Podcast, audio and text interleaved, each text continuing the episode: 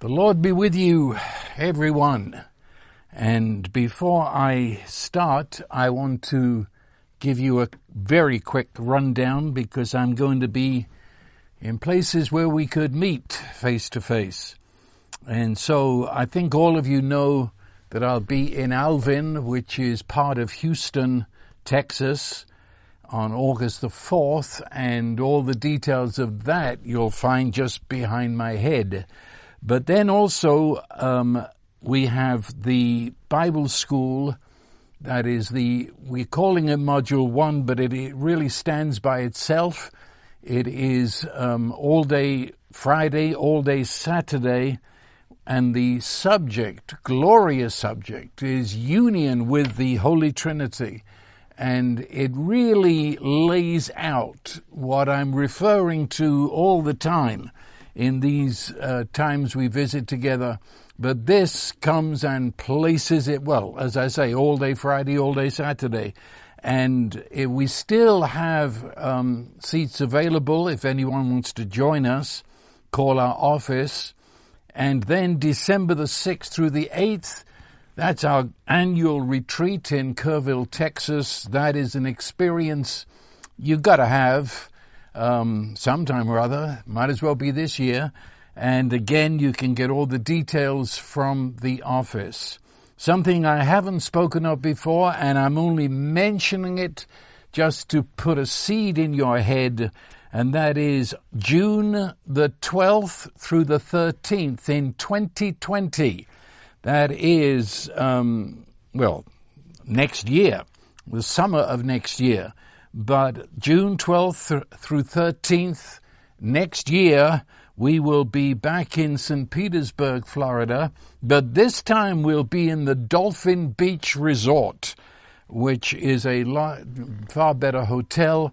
It's right on the beach, and um, they're just aching to get our business. And so it's going to be a great time. But as I say, that's a long way off. It is just to put a seed in your head if you might think and plan to go to Florida next year. Okay, I want to look at a text in Second Corinthians in chapter 9, and um, I'll explain as we go. But the text, let me read the text.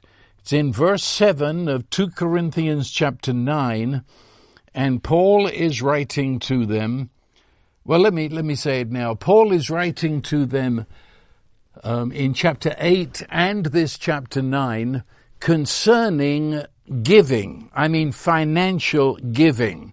If anyone uh, says the Bible doesn't say anything about giving money, um, read at least 2 Corinthians 8 and 9 because that's what it's all about. And um, there's plenty of others. But in the end of it, right there in the middle of chapter 9, there's the verse I'm going to talk about when in his looking at giving and the realization that in us there is placed this giving nature of God love that he takes off just for this verse and includes everything. He, he includes the greatness and the abundance of the grace of God. And so I'm not going to look at this as a verse dealing with finances, but I must insist that it is in a chapter that does. And um, I, it's not like me to ignore the general context, but I see, as I say again, he took this opportunity to just leap from finances only to grace in all of our life. And that's, that's what gets a hold of me. So, okay, now let's read verse 7. Let each one of you do just as he has purposed in his heart, not grudgingly under compulsion. He's talking about giving of money there. Then, for God loves a cheerful giver. And the word cheerful there is blatantly the word in English hilarious. Uh, the most extreme force of cheerfulness. And the Greek word there is almost the same as our English word hilarious. And there's no doubt about the meaning of the word. And so cheerful in my opinion, is a rather weak, insipid way of translating that word. God loves an hilarious giver. And God is able to make all grace abound to you, that always, having all sufficiency, or infinitely enough, in everything, you may have an abundance for every good deed. You see what I mean? The word is, the verse is tripping over itself in superlatives and is telling us this grace is infinitely bigger than you can ever imagine and invades every moment of our lives. And it begins with that God loves a cheerful giver. And I, I might put it this way, that that is what got him started. That if God loves a cheerful giver, if he loves one who gives with hilarity of joy, then he is himself the God who, when he gives, that is, when grace is operating, it is with the hilarity of God. Now, there are some um, theologians that would more than raise their eyebrows, they might lose them uh, when I say God is hilarious. But uh, that is what I find in the scripture, that he is forever calling upon us to rejoice and not only rejoice, but specifically rejoice with him. And uh, Jesus describes him as ever involved in celebration and the joy that he has in his relationship with us.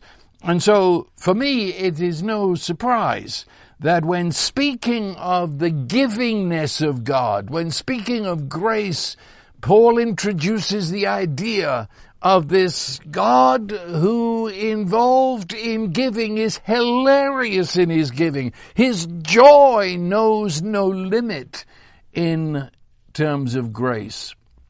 Now that verse is all about grace, as I think by now you know. Um, so I have to ask the question, and really, I, in my mind, I am just talking to you about this it's not so much preaching. I, I just want to talk to you about this verse and what it contains. And so we have to begin somewhere, and the, the topic of that verse is unquestionably the grace of God. Now, what do you mean when you say grace? You know, it, it's the famous song, Amazing Grace. Well, I have to ask the people then what is grace and what is so amazing about it. And I, many times I get a blank look. It's very, um, for many people, when they say grace, it's a very vague, fuzzy word that somehow means the undeserved help that God gives to me. Um, but as I say, very vague. Uh, you know, you, you, God gives me grace, but it's somehow that I, am going to feel better than I would have at other, other times. I, I get a, a, sort of sort of strength, but it's very vague. Uh, one chap said to me the other day when I asked him, he said, "Well, grace, it's a life preserver that God throws to you when you're drowning." Well, um, no uh, that would make grace just a, a piece of, of, rubber or something, and, and whereas the, that's obviously not what this verse is talking about, but that's what many people believe. He just gave an illustration to go with it. I, I think the word to most people, um, and the definition that has come down to us through decades and decades is that it's undeserved favor. But most people have a job getting past undeserved. And when they think of grace, they think of themselves as being unworthy and anything God gives to them, well, they're unworthy to have it. It's, it's one of God's gifts, I know, but I'm unworthy. And you never really enjoy whatever grace is because you're always groveling at the very idea of receiving it. Okay, I don't know if you fit any of that, but get it out of the way. That, that's not grace. No, no, no, a thousand times that's not grace. Grace can never be understood as impersonal, like the life preserver, or like that fuzzy cloud of, uh, I don't know, strength or something that drifts into your life. The, I say it again, the grace of God can never be understood as impersonal, nor can it ever be understood as a vague uh, feeling of something goddish. Um, God is not a thing that is thrown to us and not a thing that drifts into our life. Grace. And of course the word means gift. Incidentally, it also um, it comes from the family of the words that mean joy, and, therefore a true translation would be joyous gift. It is God in the act of giving to us.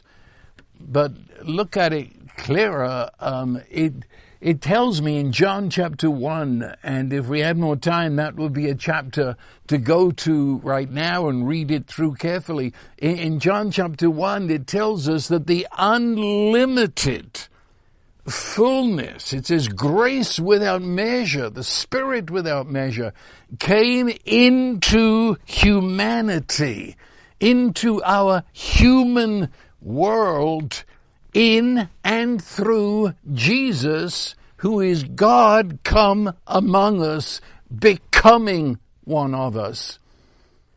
Grace came in Jesus. And today, Jesus, through the Holy Spirit, is giving to us the, the grace of God.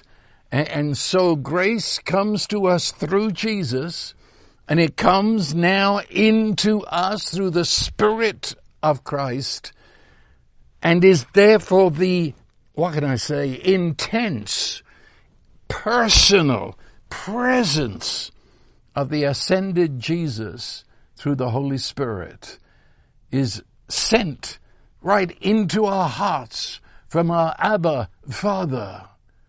This, this is very, very, very, very specific. Uh, and what about um, Romans 8 where it says, he that spared not his only son. That, that's the, the gift when God gives his very self. Spared not his only son, but delivered him up for us all. Then how shall he not with him freely give us all things? And there you got grace in a nutshell that the grace is the gift of God Himself to us in Jesus, who is now in us through the Spirit, but with Him, He says, freely give us all things. And so grace reaches out into all the dimensions of our life Grace comes into the minute details of living and there floods that with the love of God and all that comes to us through Jesus. You could put it this way, that the love of God, or the word I think you know, agape, God's unique love, that is the universal. You know what I mean? That is God is love and therefore I cannot turn around or move without confronting the love of God. Well, grace is the gift of that love, but in specific. And so to say God is love, well, that covers everything. But grace comes to me in the specifics of my life. He comes in the twist and the turn of every hour and day, and He is there revealing that love. manifesting that love in these minute details of life, applying the love of God so that the, the goal of God, which is to be in union with us, is realized, realized in us, realized in our lives. And I say again, in every detail of life. So, when I speak of the love of God, in the act of being given to us, moment by moment, circumstance by circumstance. That, that's grace. Do, do, do you get that? The love of God. Sometimes when we say that, it, it, it almost sounds universal in our head. That means it's just God is love. It covers everything. But when I say grace, that, you know, when I got up this morning, I needed a specific grace to face the morning. And in facing it and living in it, I needed specific grace to be and do what it demanded. Well, now I am experiencing the specific grace and energy and strength and wisdom and insight of the Holy Spirit to be sitting down and talking to you. You see, now all of that is the love of God, but the grace of God is that love being applied to me nonstop. Now, can I, can I say this? In fact, you might have heard me talk this in the last couple or so weeks. Um, that we live and move. You know that scripture, in Him we live and move and have our being. Um, well, did, did, let that, that in Him, inside of this Father, Son, and Holy Spirit, we, we live. Therein is our life. And we move and are moved upon. And it's there that I discover my being. And the Greek word there would be better said, my I am. My, my union with Him. I, I'm, I'm in Him. That, that has arrested me in the last number of weeks and to realize I'm living in Him, I'm moving in Him. In Him I know who I am. And I, I have come to use the expression, I've used it um, over the years, but it, it's so real to me now. Um, it, I, I, live in a, a sea, in, in, a sea of agape. Do you understand?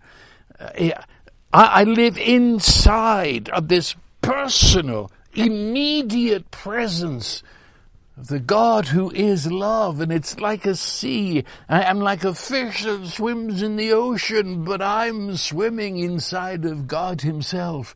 And I meet Him at every second, for He is not up there or over there, or He, he is that in which I live. Does that make sense?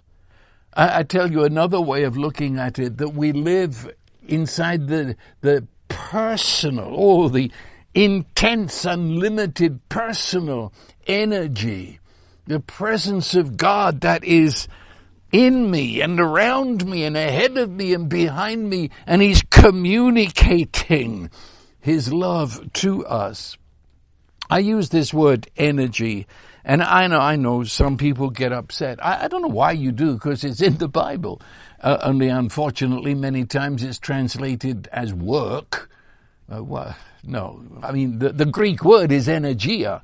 And when it speaks of the resurrection of Jesus, and that resurrection that reaches into us this very evening, um, the word there in the Greek uses the word energy.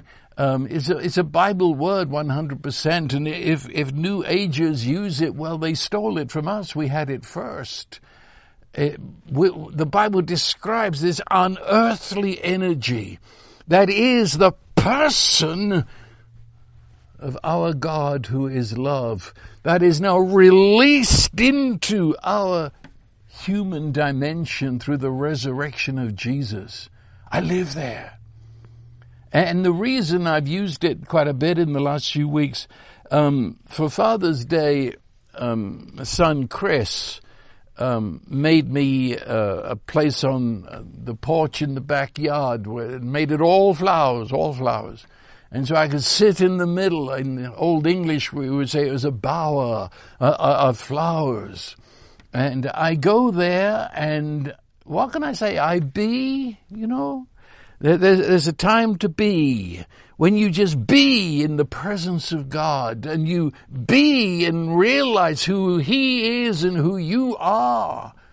And as I was sitting there uh, and, and being, I, I became aware that I was sitting in, yeah, these words I'm trying to say here, a, a sea of energy.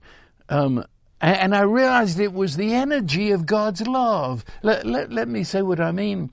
Because as I looked out and I, I saw these flowers and I saw beyond it the grass and the trees and, and it, what life was there? I was surrounded by this energy of life. What, what made the flowers grow? Because they were bigger today than yesterday. What, what gave those incredible colors to the flowers?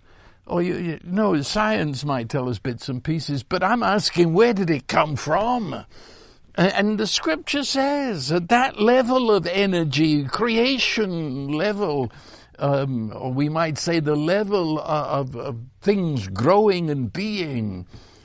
He, our Father did all of that, and He did it in and through Jesus. And it says in Genesis it was the Holy Spirit that moved the energy that brought it into being.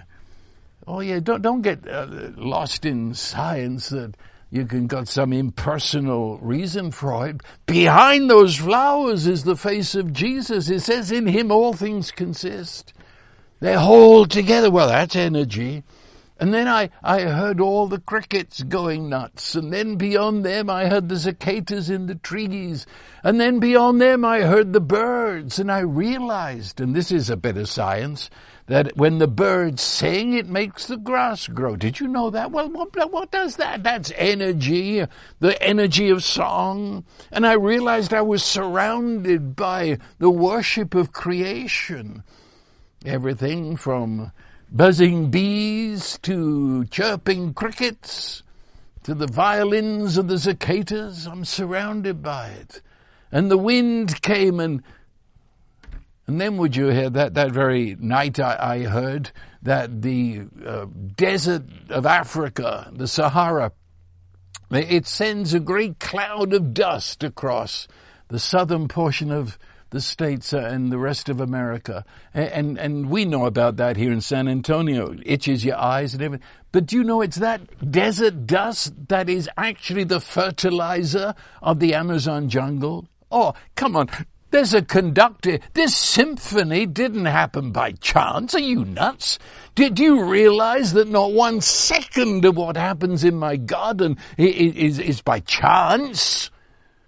There is an incredible wisdom. There is a majestic symphony going on there. If you just sit there and let it be, you hear it and see it.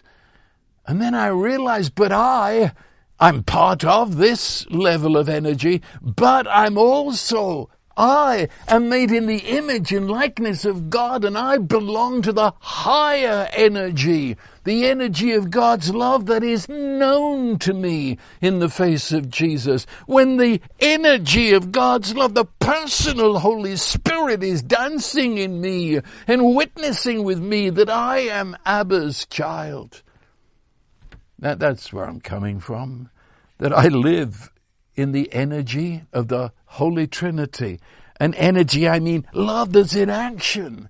You see, some people look at God's love as sort of passive something. He's just nice. He's a good God. Like an old grandfather rocking in his chair and smiling through his dotage at his little grandchildren. No, God's love is dynamic. God's love is active. God's love is energy in my life. He's at, he doesn't say he just likes me. He cares for me. He cares all around me. He's ahead of me preparing my way. He is my strength to carry me. You see what I mean? Because this energy is what makes real our union with Him. I say it again, it's inside of Him that we live. We're alive. In Him who is love. And we move and He's moving upon us and with us. And there I discover my beingness, my amness. And all of that application, that connection, that's the grace of God. Oh yeah. Why, why do you think you're, you're held up as you go through situations and you look back and say, how did I get through that? You look at situations and you look back and realize I had a peace that is unearthly, that passes all human comprehension. Yes, where'd you get that from? I mean, it didn't come with a roll of thunder, did it? Just snuck into you. There was someone who was connecting you with all that love wills to give you. So love, you see, the act of giving Jesus to us is the fullness of grace, and that grace is, is, is multifaceted, shows up everywhere. And the Holy Spirit is bringing that to you. That's who you are. That's where you live. And as that grace is given to you, it's given not like a life jacket, so help us. It is the passionate, you know, the, the very moving uh, of God. And it's hilarious. He is filled with joy to give this to you, his child. It's his desire. It comes with his will. But it comes with the laugh of God that echoes through your life. The limitless, limitless personal energy, the determined movement of what he desires that he gives himself to you, to be with you, to be in you, that all of life and all your work and ministry and being is together with him. Or as you've heard me say a thousand times over, he refuses to be God without us. It's, see, Adam, oh, how upside down it all is.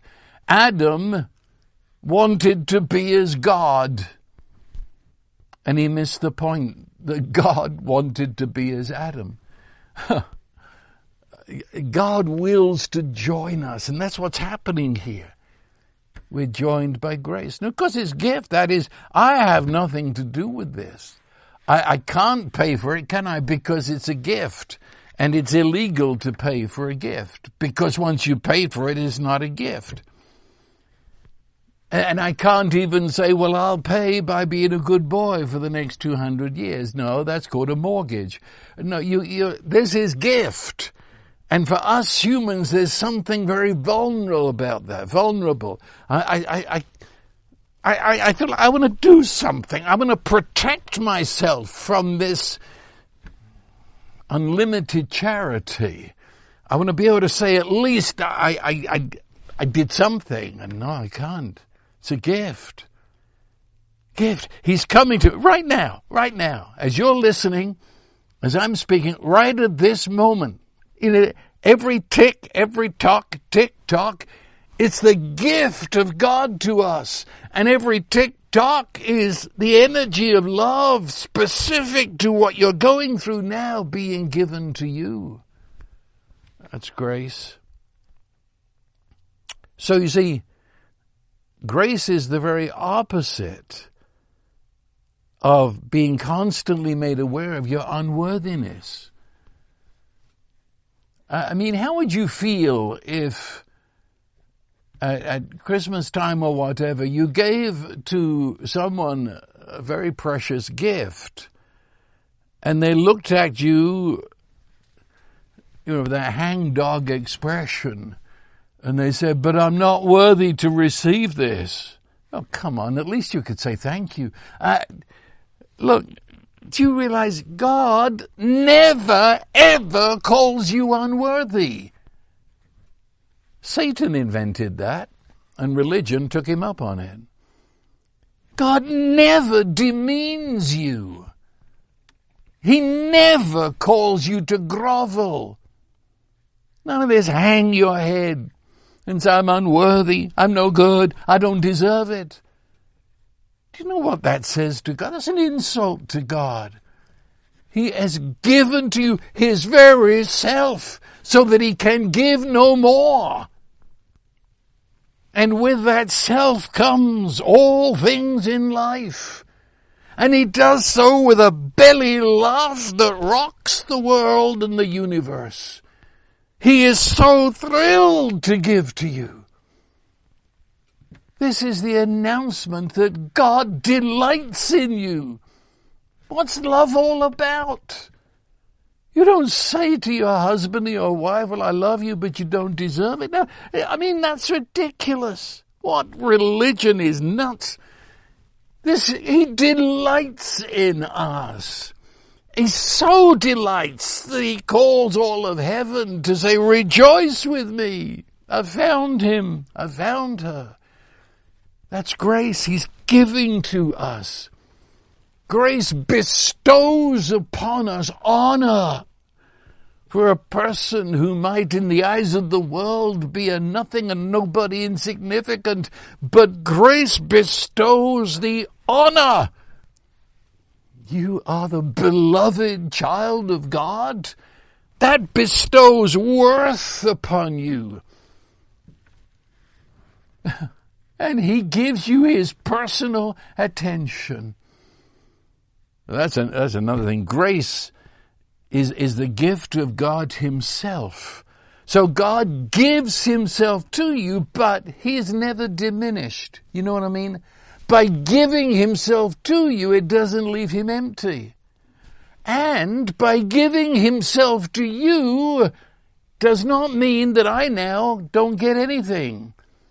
No. He gives himself totally to you in this moment, where you are, for where you are, yet he himself is not left empty. More than that, he is at the same moment, in fact, more than that, simultaneously, he is giving his total self to me without being diminished. You've got to get used to thinking like God. But this is grace. David spoke of grace, uh, not, I mean, he doesn't use the word, but when in Psalm 3, he says of, the, of this incredible God, he said that, that you are my glory. You are, are the lifter of my head. That's it. Don't, don't, you, come on. Some of you at least know this. That grace lifts your head. That is when you were, I mean, so despaired you could hardly lift your head. Life seemed to be the mud at the bottom of your feet and the grace of God came quietly in and lifted your head and showed you the presence of God with you in that moment. It's your glory when everybody says you had none.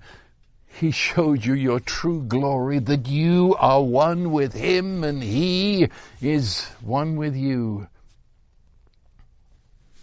Grace is that strength He gives us in union that we walk in this world as the sons of God that we are. So you see, grace isn't merely knowing about God. And however much I honor the song Amazing Grace and know the story behind it, the glorious miracle of John Newton, um, you can sing that, as so many people do, and they get that bloodhound look on their face that religious people get when they sing songs like that. And, um, but uh, no, it's not knowing about God. It's not knowing God words. It, it's, it's not singing about grace. Grace, I say again, is the personal, the immediate presence of God to us. And I hear someone, I heard you, you say, but what, what do I have to do? What do we have to do? I thought I covered that when I talked about the gift. You see, that, that's the point. That's what I mean by vulnerable. There's something in my flesh, if it ever had a chance to express itself, that, that must have a place at the table. I've got to have written some sort of check. I, I have to have done something to deserve this. No, you see, you can't. Sorry, you can't. In fact, as you try to do something to get this grace, do you realize that's the act of closing all doors and windows to grace? You see, grace is not trying to have enough faith to somehow attract him to you. Oh dear. That, you mean I don't have to have faith for grace? No, grace produces faith. Um, you don't think faith starts with you. No, it says, see there again, Ephesians 2, it's speaking of the grace of God, and it says there is by faith, and the faith is not of yourself, it is the gift of God. I trust in Jesus, and grace unites me to Him and His faith.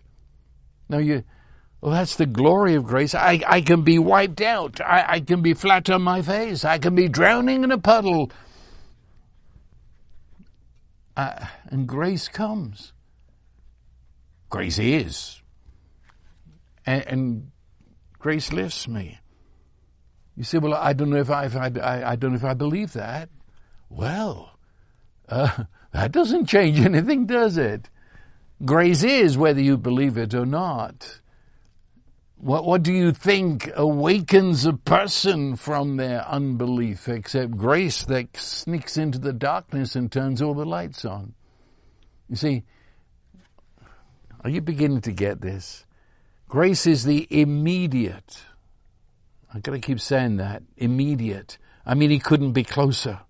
Right at this moment, I am aware of the immediacy of grace. He is in my deepest self and initiating.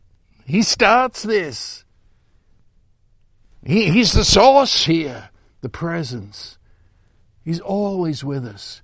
He's relentlessly moving toward us to share himself and have us participate in the process by saying amen. Yes, let it be. And, and could I say this? Grace, eh, be in the presence that I'm speaking of, his name, you remember, is I am. And so he's the presence of I am. So that means grace is always I am, which means is now. So I, I can't get grace for tomorrow. If grace is amness, if grace is is now, then this is the only place I can receive grace. Now, in this moment of needing, my need is immediately swallowed up in infinite supply. Presence of I am is now. So I never think of, well, I guess I've got to pray for grace tomorrow. I've got to meet that man. No, when you are on your way to meet that man, you will find grace to be on your way. And when you meet him, you will find grace to be meeting him. You, you see, grace is always immediate. Grace is always there. So, He Himself, Father and Son and Holy Spirit, is the source and is the reason for grace. Grace continually, I say again, moving in us, moving upon us, and always good and always kind and always gentle and always patient and never condemning grace. And he's not there because we did something so fantastic to attract him. He is because he loves you even when you don't know it. He loves you even when you don't believe in him. Grace, this abundance of grace. I, I think you recognize that's what I've been talking about the abundance. I can't move anywhere in life without this grace. It's abundantly available all the time, from the joyful desire of God to be with us and in us. I, I mentioned it. Let me quickly say it again. There in John chapter 1, it, it speaks of grace upon grace. And that's a phrase that has gotten a hold of me for decades. Grace upon grace. So you see, the grace that was given, that unique strength that the pressures of this particular time demanded, and I had divine strength. And I had the courage to use the strength to face the events. Well, that wasn't something that happened and then sort of went away. No. That was the wave of grace that you needed for that event. But while that was being fulfilled, another wave was already coming in to whatever happened in the following hours. So the tide is always coming in with grace, grace upon grace. There's no dead spot. You know what I mean? Dead spot. When, when you're trying to make a phone call and you realize you've stepped outside of the whatever, um, and, and there's a dead spot and you have to go. You see those people walking around with their phones in the air trying to pick it up. And I've, I've been at retreats where in the middle of nowhere you have to go up on a high hill and hold your phone up. Well, he says, no dead spots with grace. Isn't that fantastic? Doesn't matter where I am. In the bottom of the valley of the shadow of death or dancing on the top of Mount Zion. I am in this energy, this sea of grace that is and always is and is always I am. And through it all I hear the delighted laughter of God, for He's the hilarious giver. That, that's very important. You've got to get out of this negative solemnity. There's a time to be solemn. There's a time to be still. There's a time to be silent. I'm into that. But you've got to realize that whenever we deal with this, this triune God, that uh, he's always about to burst into the laughter. He, he's always on the edge of an explosion of joy. Isn't that amazing? I, I know we live in a world of complaining and misery and anxiety uh, where everything is down and we always expect the worst scenario. I, I, know that's the world you live in. You feel at home there. And, and so to be around a God who is always in a state of joy, joy in who He is and joy in who you are in Him, and joy of the purposes that nothing can stop. In fact, when you go into the Old Testament, just to read it, you know, if you'd never read it before, it would help because then you get the, the full smack of it. Have you noticed in the Psalms, especially the Psalms, the, the call to joy and, and I, I, believe it's around 11 different words in the Hebrew language to describe every movement of joy. That, that shows you know, how many words in a language to describe something shows where, mostly where they live. You know, um, when when I lived um, in the north, I, I had many words for icy weather. many words. I mean, we talked of blizzards and we talked of whiteouts. We talked of ice storms and we talked of sleet storms and we, you know, I don't know how many words we had to describe every movement of cold weather. Do you realize down around the equator they don't have any of those words? None. Why? Because it's not part of their life. And I find many people, they don't have any joy words in their life because, well, it's not part of their life. Well, I go into the Psalms and I say it's about 11 different Hebrew words to describe joy. This mood of joy, that mood of joy, that movement of joy. You look, you read through the Psalms, and honestly, it it's they're rowdy, you know. The Psalms are loud and boisterous, with a lot of physical joy. Oh, none of this hang their head and beat your chest and I'm not worthy. No, they're lifting their, they're dancing for goodness sake. It's physical joy and they shout to the Lord. Read it. It's as if you've moved into an apartment complex and they're having a loud party next door. And you ask what on earth is going on, and they said the Trinity moved in. You know, and why all of this joy? Why? Read the Psalms is because he's just nuts over you. He delights in you. That's why he gives. Look, Luke 15, my sort of anchor chapter of my life. Um, it's the chapter of grace. The, the, the shepherd going for the sheep, the woman for the coin, the father for the sons, they are giving themselves totally to the lost item. But always that giving, that grace that is given is fulfilled in wild joy.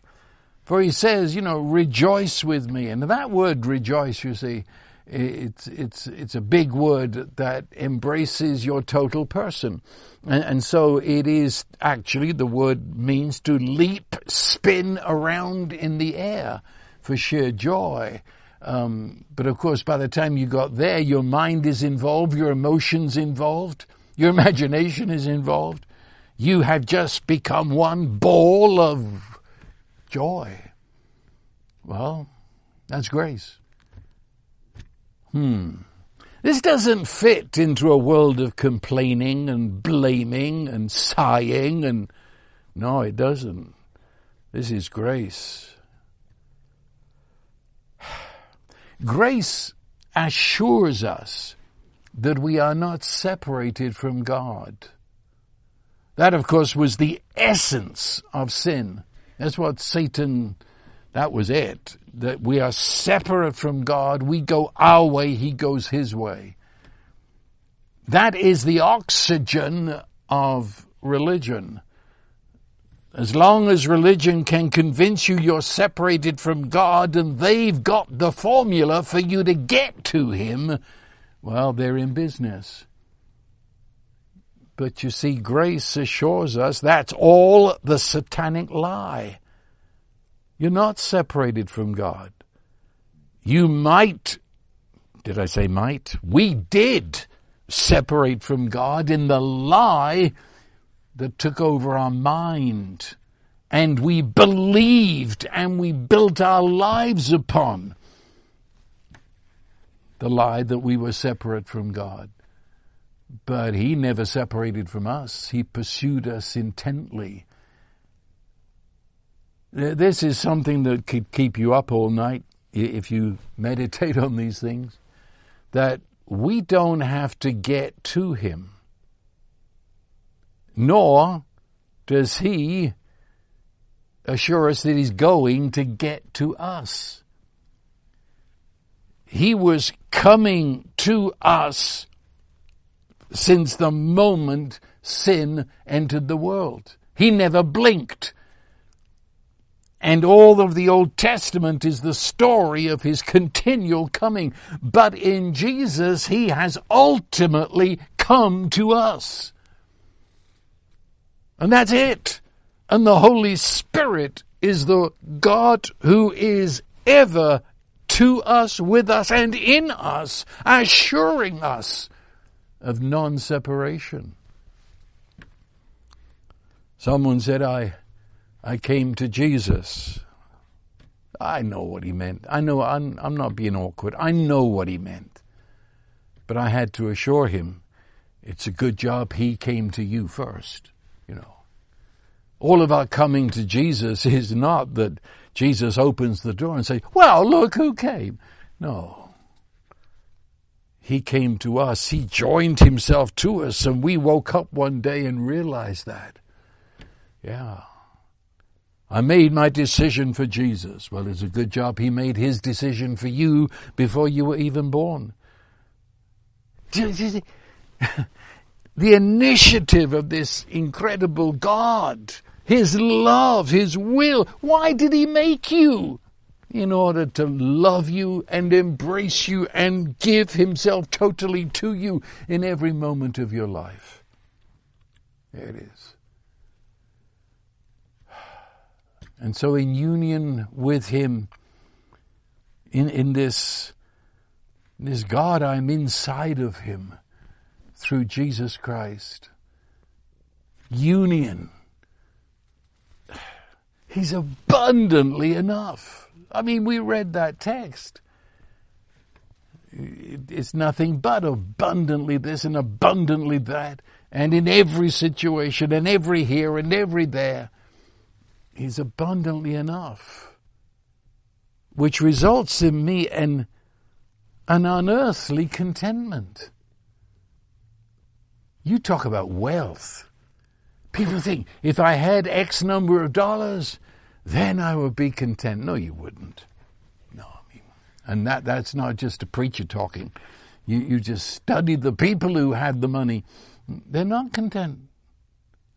Isn't it amazing? Everything that we believe money could buy. We believe money can buy peace. You know, if I had that much money, then I'd have peace of mind. Well, no, you wouldn't. No, you wouldn't. And again, the statistics of people who have the money, they don't have peace of mind. Well, they spend most of the money buying drugs so they don't even have to know they're alive. Isn't that amazing? And yet we are content.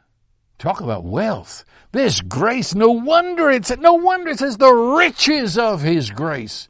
And the word riches there in English means filthy rich. It means rich to the point of stupidity. You got so much money you don't think money. That's the word that's used. The riches of His grace. We have content. We have peace. Peace that isn't because everything's going right. It, it doesn't matter how everything is going. We have peace that passes human comprehension or calculation. We're self-sufficient in His sufficiency.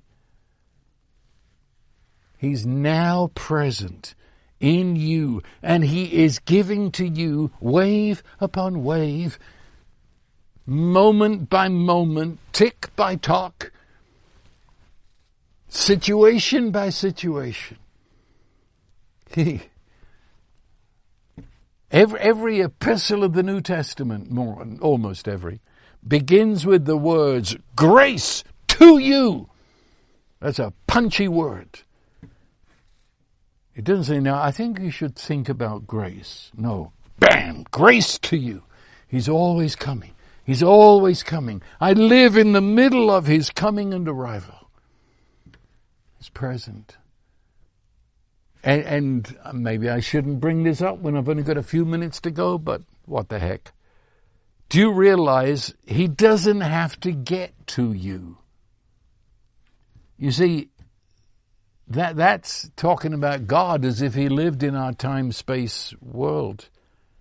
You know, if I want to talk to you. I'm going to get to you. Even if you were in one of our retreats and I saw you across the room, I would have to walk across the room to get to you. Do you realize? Father, Son, and Holy Spirit. We are with them simultaneously. Yeah. You see, the fastest thing within our world of time and space is the speed of light. But there again, you see, you still have it. The speed of light might be jolly fast, but it still has to get there. Father, Son, and Holy Spirit doesn't have to get there. I live, you live, we live simultaneously. Where He is, I am. As He is, so are we in this world. I, I you see, you, you lose all sense of poverty mentality. You lose all sense of deficit living. You know, So many prayer meetings are the wails of paupers. You know, you go to a prayer meeting, oh God, I don't have this, I need this, I need this, I need this, I need this. We don't have this, they don't have that, please give them. Oh, please. You are living in the sea of love that is ever giving himself to you simultaneously with the Trinity. You ever seen fish having a prayer meeting? Oh, give us more, give us water, give us water. Hey, kid, you're in the middle of it. It's all around you. I want water to show up. yeah, it's slopping in your face right now. Maybe I shouldn't have brought that up because it opens up another whole world. But it's a world of incredible, wondrous peace. In Him I live, I move, I have my I amness. He's giving Himself to you in this very moment, right now. You're enabled. You're edified. You are encouraged. You're strengthened. You are beloved. You have the strength to love. Well, there it is. You're living inside of the grace of God. You're living inside of the grace of God in superlative terms. I mean, again, there's nothing poverty here. Abundant grace, abounding grace, lavish grace, says Ephesians 1. Infinitely enough, satisfied, complete, possessing vast wealth, the riches of His grace or as Ephesians 3, filled with the fullness of God. Grace is the enough of God taken to the unlimited and is now where you're at. Look, the, the um, mirror translation of this verse says you can never exaggerate grace. Yeah, that's it. You can never exaggerate. Because when you've exaggerated, you've only just got to the tip edge of it. See, see, so God is incapable of a poverty mindset. He never has need. He is in his being the fullness of everlasting enough. That's what it, I am. Whatever you bring up, I am. And therefore he is, right at this moment, simultaneously to himself. He's everything that you need in your, the core of your being. He's everything you need in every situation that you find yourself in. He's everything you need. And of course, that's where this fits into the chapters 8 and 9. That because of that, then I can be abundant in my giving finances to those who are in need and to further this grace.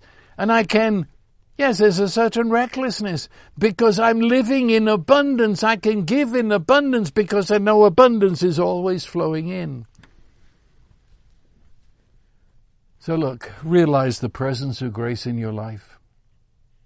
I mean, wake up to it. Let the Holy Spirit, let grace wake you up to grace. Expect grace in every moment of life. In fact, every time you read in the Bible the word hope, it would be better to say expect. Because when you say hope, it pushes it off into the future. Well, I hope so. No, that word in the Greek means expect, which is now, right now. As I'm coming to the close of this, my expectancy is that grace is enough to bring this to you, as I never could. I also expect that when I walk out of the door of this studio, I will have grace to be and to receive and to do whatever is on the other side of that door. Realize the presence of grace that you are embraced in Him. And then it says that you now in abundance become a giver of grace. Yes, you go into people's lives who are still asleep and don't know the grace of God and still live in their miserable dark world of complaining and misery and unhappiness, if you can even bother with that word. You come and you're the fullness of joy and you're the fullness of peace because you know the grace of God in this place and you see their need and you know the grace and so on and so on. And so you become the very hands of the grace of God with the same joy of God. That's what it's all about. In fact, you see, when you've lived through a situation saturated, permeated with the grace of God, you now have a confidence and an authority to give that grace because it was given to you to give away. Paul says that in 2 Corinthians 1 and 2. So you see, my grace, the grace that I've received in the last week or days, you, are getting some of that right now. Uh, only it, it's a proven grace. It's, it's been there, you see. Can I be intensely personal and be finished? Somebody came to me after the passing of my wife a few weeks ago, and they said, and they, they were very honest, they weren't being sneering. They, they said, well, do you believe it all now? All, all those, and they use the word exaggeration, they said, all those exaggerated things you've said about love and strength and grace, uh, now, now that you've been where you've been, uh, do you still believe that? Does it work? And I said, I, I guess I should apologize. I was not telling you the truth. And, and they looked wide eyed. I said, you see, because now that I've lived through these days, I have discovered that the love of God and the grace of God is a million times more than I've ever preached it to be. And so I have to apologize to the world. I should have said the love of God is infinitely more than I said. The grace of God is deeper, vaster, higher than I'd ever dreamed it was, as I have discovered in these last weeks. And I guess I'll finish there because that's the truth. And that's where this message came from. So, and now the blessing. Oh yes, the blessing, the grace of the God who is love, the Father, the Son, and the Holy Spirit, in whom you live, in whom you move and are moved, in whom you discover your I am. Bless you with opened eyes to see the world of the personal energy of the God who is love, wherein you live. So I bless you with those opened eyes and declare that is the way it is.